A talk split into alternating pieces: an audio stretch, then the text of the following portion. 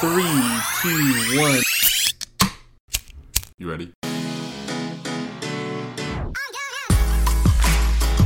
Listening to the Reel Pineapple Podcast Network.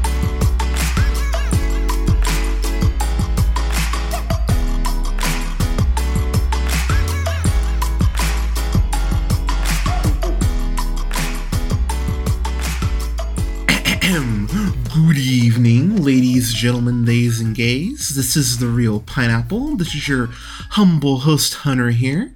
Hope you're all having a great night, weekend, day, whenever you're checking this out. I've got a review for the latest DC offering. Here we go. Grab your pitchforks and your torches.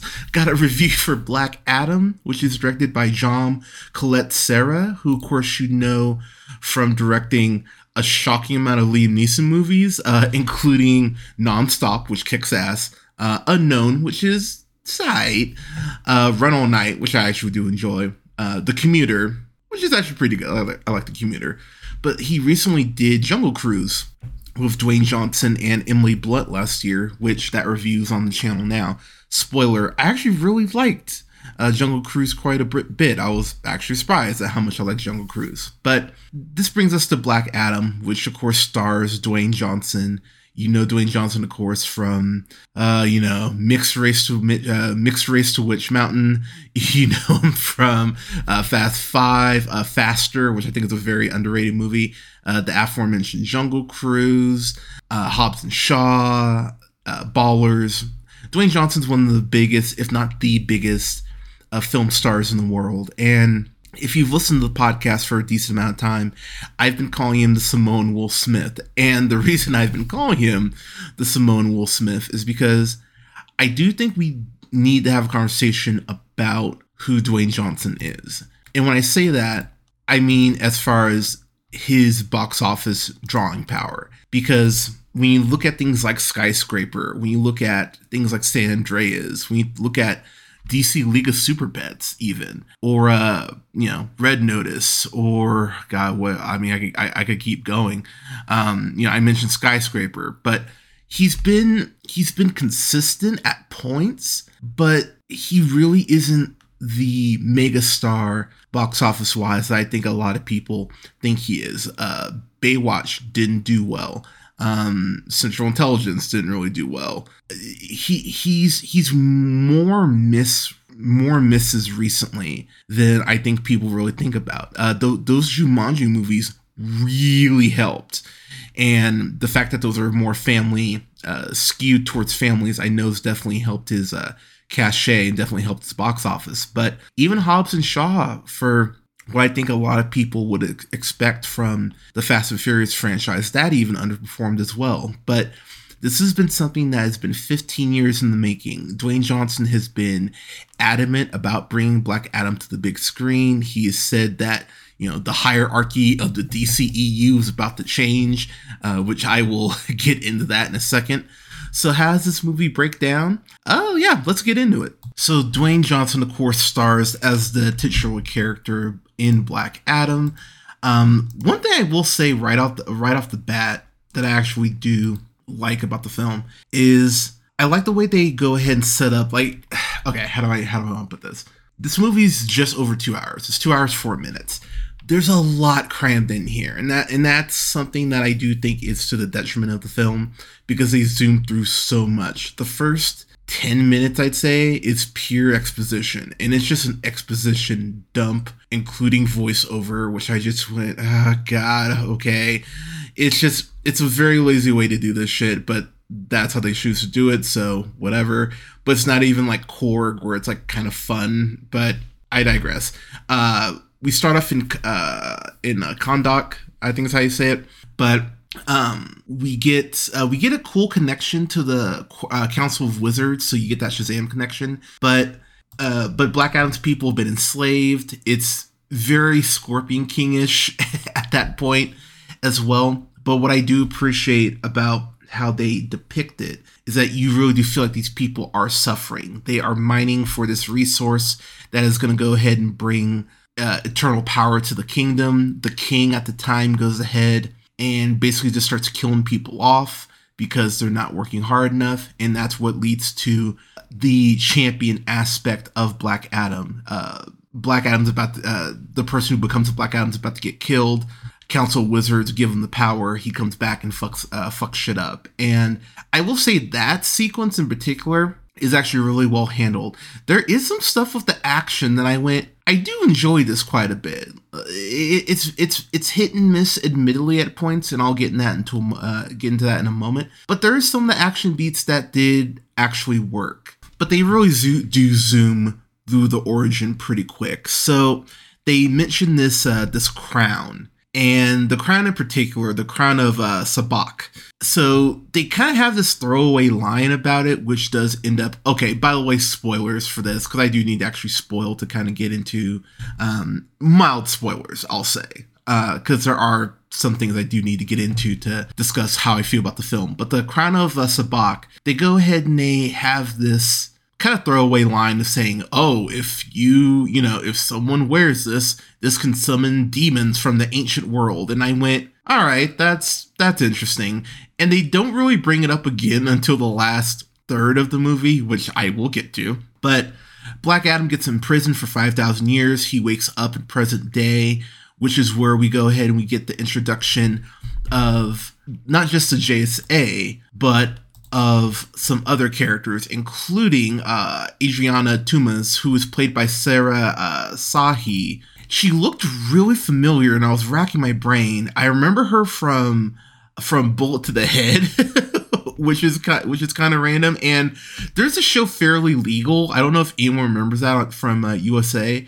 That was a really good show. She's currently on a Sex Life right now, but She's actually a pretty good actress. Oh, she's on uh she's on Chicago Fire. Okay, there you go. She was on there too. But I wish they had given her better dialogue because I think she does a good job of elevating what is some very just lame dialogue at, at, points. She is, you know, the feisty mom who has a kid. And what's frustrating about her is that she's making some good points, but the con- the fact that all of this is kind of her fault, actually not even kind of her fault, it is her fault.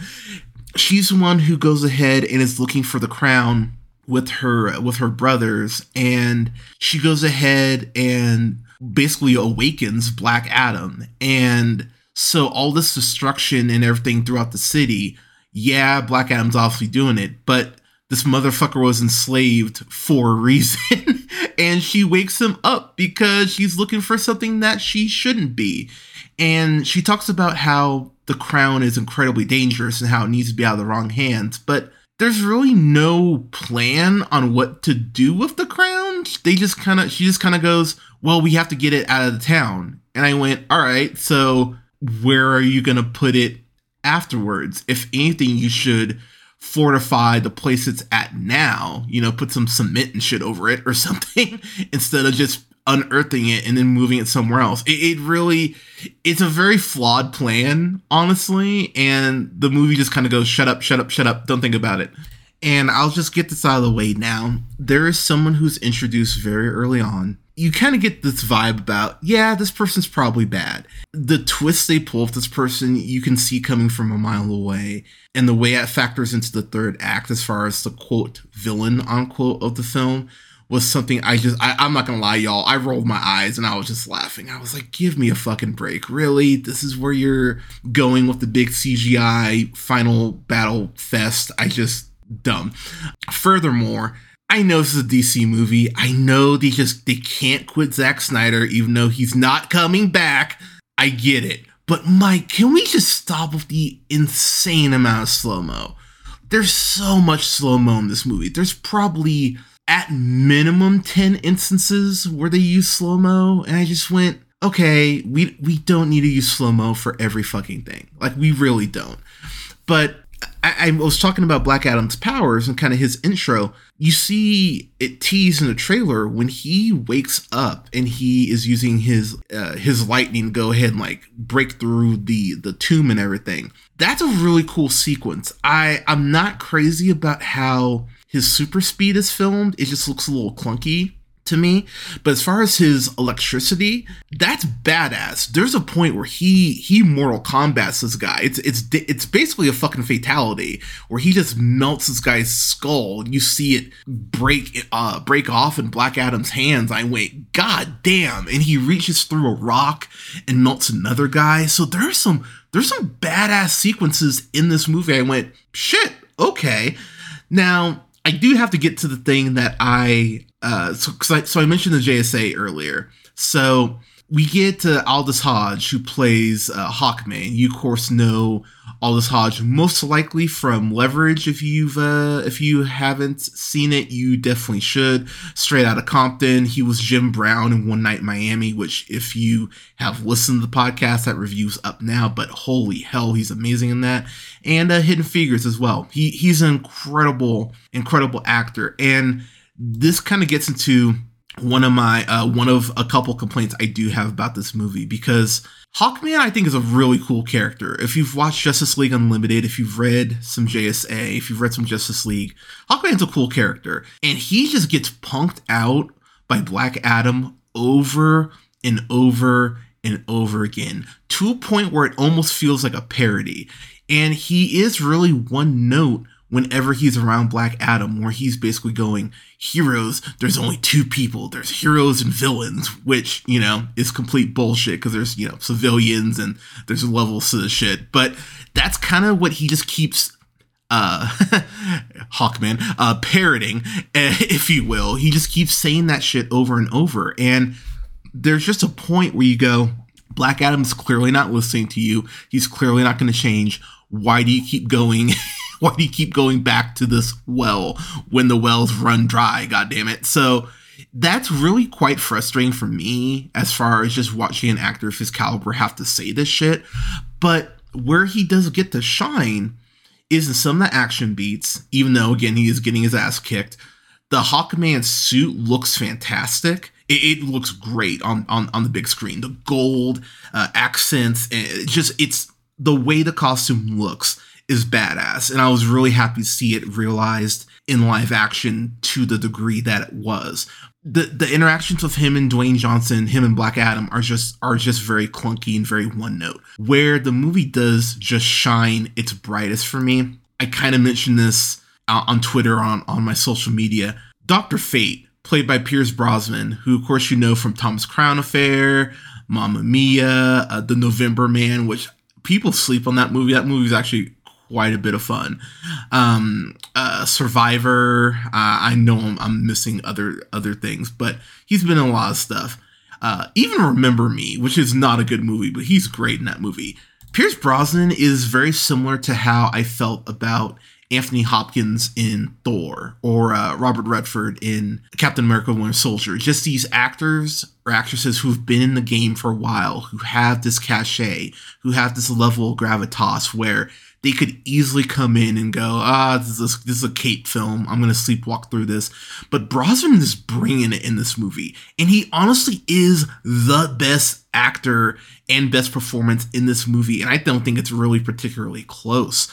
Brosnan, when his Doctor Fate enters the screen, he has this natural charisma that Brosnan obviously has, but the way he's speaking about his powers and speaking about the future and speaking about Black Adam, realizing that, yeah, Black Adam does kind of suck, but that they might need him down the road. His mind is open enough to the concept of Black Adam that he's not just shitting all over this guy like Hawkman is. And there's a great ongoing joke between Black Adam and Dr. Fate about sarcasm, which is by far the best humor in the movie. Because I will say the humor for this movie really doesn't work for me. I think it falls really flat. And a large portion of that is because of Bodhi uh, Sab- uh Sabongui, is what I'm going to go with, who plays uh, Amon Tomaz, who is Adrianna's kid. Look, I understand that not every kid is going to be a great actor right out the gate, uh, or actress, or what have you, out the gate.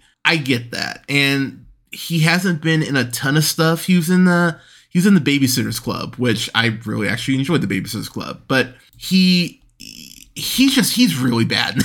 he's really bad. They're trying to do the Shazam thing where he's supposed to be the one kind of telling Black Adam, but how the new world, you know, how the world, the the modern world works, and how you know he needs to have a catchphrase and all and things like that. But they're trying to do the Jack Dylan uh, Grazer thing that they did with uh, uh, with Freddy in in Shazam. They're trying to do that here, and tonally it just does not work. He keeps telling them, you know, oh, you need to have a catchphrase, you need to do this, you need to say something cool before you kill the villains, and it's just it's very clunky, and it feels like the movie stops pretty much every time to do that shit. And it's just it's it's frustrating because i think if you just honestly you kind of need to have the kid in here for where his mom's arc and his arc goes. And if you're not a comic book reader i i just won't spoil it. But he just it's very clunky with him in black adam. And i really wanted that kid to die I was I was hoping he died. He doesn't, by the way. But I don't know. Like there there are things about this movie that I I really did enjoy. I think the JSA stuff for the most part does work. I haven't gotten to him yet, so I might as well bring him up now. Uh, Noah Center- uh, Centineo is what I'm gonna go with. Plays Atom Smasher and uh, Quintessa Swindell plays Cyclone. Uh, they straight up might as well have not even been in this fucking movie. There, there's no reason for them to be in this. They are there basically as filler, and they get a couple quips I did love the cameo of who the original Atom Smasher is. I won't spoil who it is, but there is actually a reason for the retro looking suit. And the suit looks good, I think, but it's it's just very so much of this stuff does ring hollow for me because it's not well developed enough. I rarely say this, but this movie kind of need to be as long as Eternals.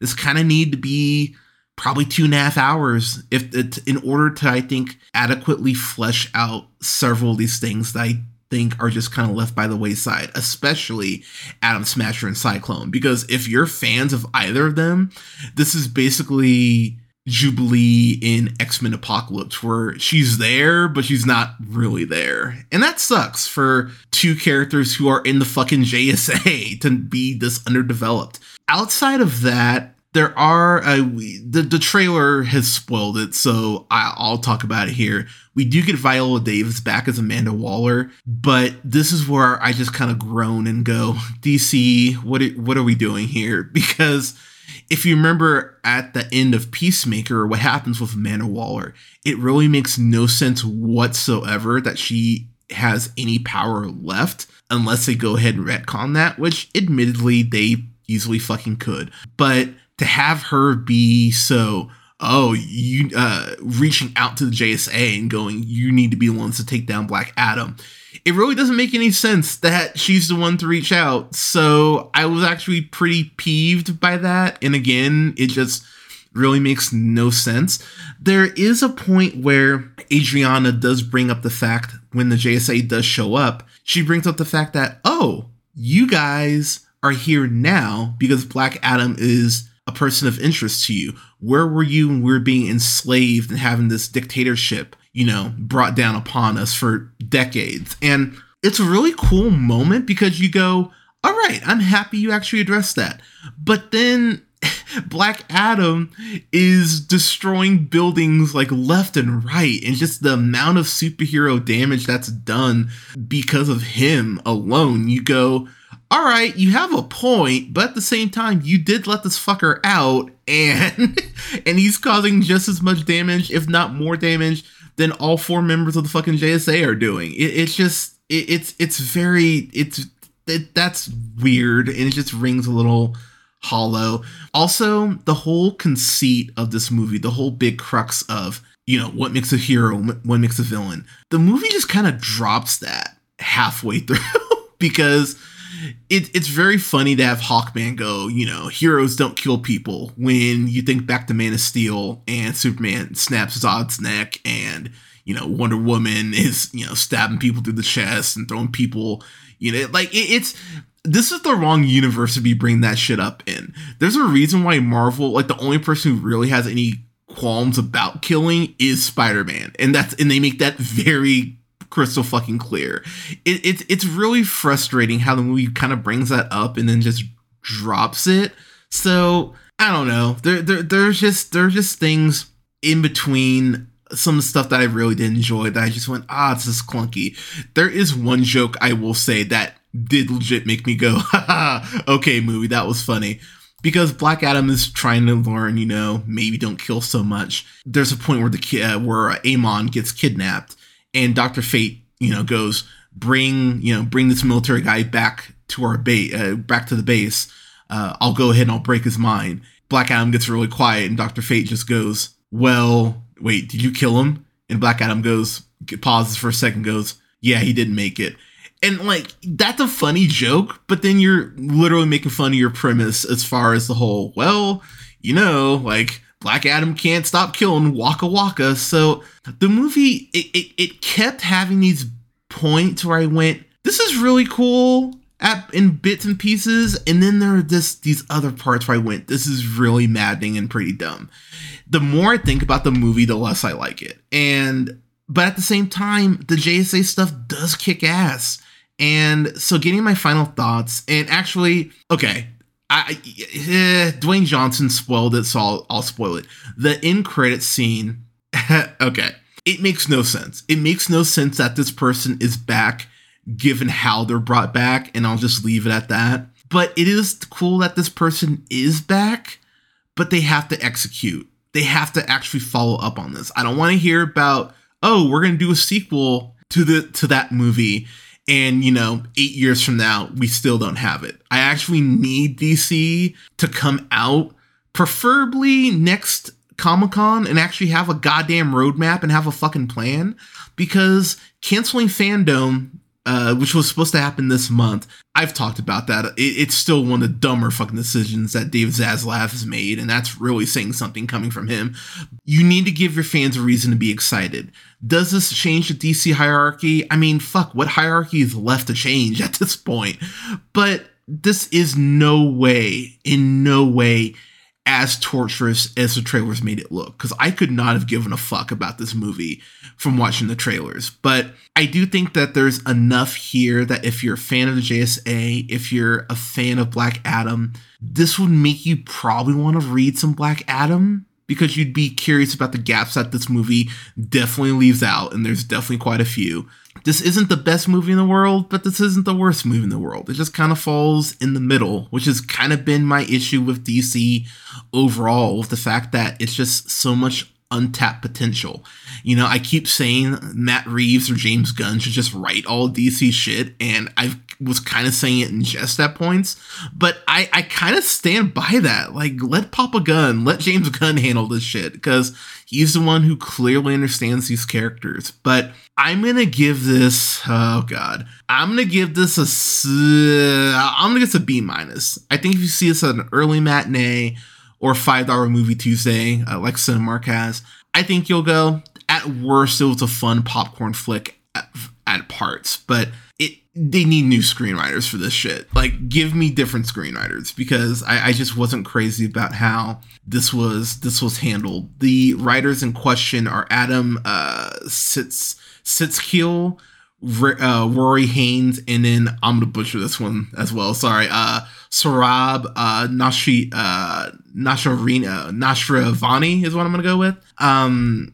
Adam was a writer on Due Date. Holy shit! Oh my god, he did Due Date. Fuck, he wrote Due Date and Rampage, which you know not great, but he wrote Scoob, and I really enjoyed Scoob. Um, uh, Rory Haines was a writer on uh, not a lot of stuff actually, so they're pretty much brand new. So yeah, and same thing for uh, Sohrab. Uh, so not a ton of writing pedigree behind this film, and yeah, they need to get other writers for the inevitable probably sequel that we'll get. But yeah, B minus. I think that's fair for this. But Black Adam, everyone, what'd you think of it? Let us know in the comments. You can follow yours truly on the Twitter at jhunterreelpineapple. You can follow the uh, like both of our pages on Facebook at the Reel Pineapple and Reel Pineapple Games. That's R E E L Pineapple. Don't forget to like, share, and subscribe. You can find us on SoundCloud, Apple, Google Podcasts, Podbean, Stitcher, iHeartRadio, Spotify, Amazon Music, and Tune Up, and Samsung Podcasts at the Reel Pineapple. Don't forget to follow me on Letterboxd at Black Shazam, and you can follow me on TikTok at Black Shazam775. Thank you so much for listening, everyone. We'll have reviews up next week for the real spooky series, we've got quite a bit that's dropped next week, including reviews for X, The Black Phone, Scream, and Scream 2 and Scream 3. So we've got quite a few uh, horror movies coming out next week. Uh, I don't think there's really any new releases next week that I'm interested in. So there'll probably be, I'll have something else up uh, as, outside of the real spooky stuff. But everyone, thank you so much for listening. Stay safe out there. Go get your flu shot. It's starting to get cold out there. Tell someone you love them today. We all need to hear that more. But thanks again for your support, and we'll talk to you soon.